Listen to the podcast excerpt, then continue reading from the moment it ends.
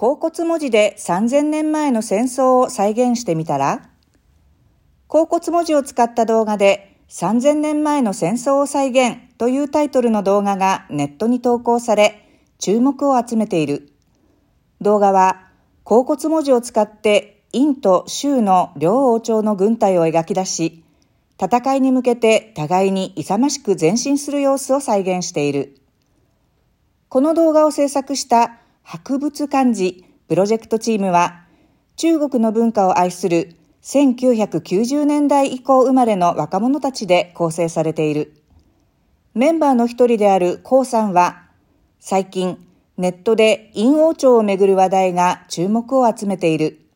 そこでこうした歴史の物語を甲骨文字で再現することで、甲骨文字に関する知識を紹介できるのではないかと考えた。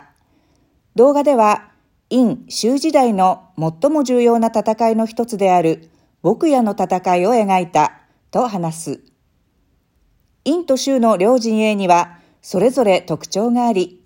陰軍には象に乗って戦う象部隊があった。そのため動画の中で人の字が甲骨文字の像の上に乗っている。一方、州軍は馬4頭立ての戦車を用い、柔軟性と攻撃性により優れていた。動画の中では、甲骨文字の馬を微調整して、甲骨文字の車を組み合わせることで、一人で4頭立て戦車を操る様子を描いている。この動画を通じて、最古の文字の一つである甲骨文字は、3000年以上の時を超えて、私たちにその魅力と漢字文化の奥深さを感じさせてくれる。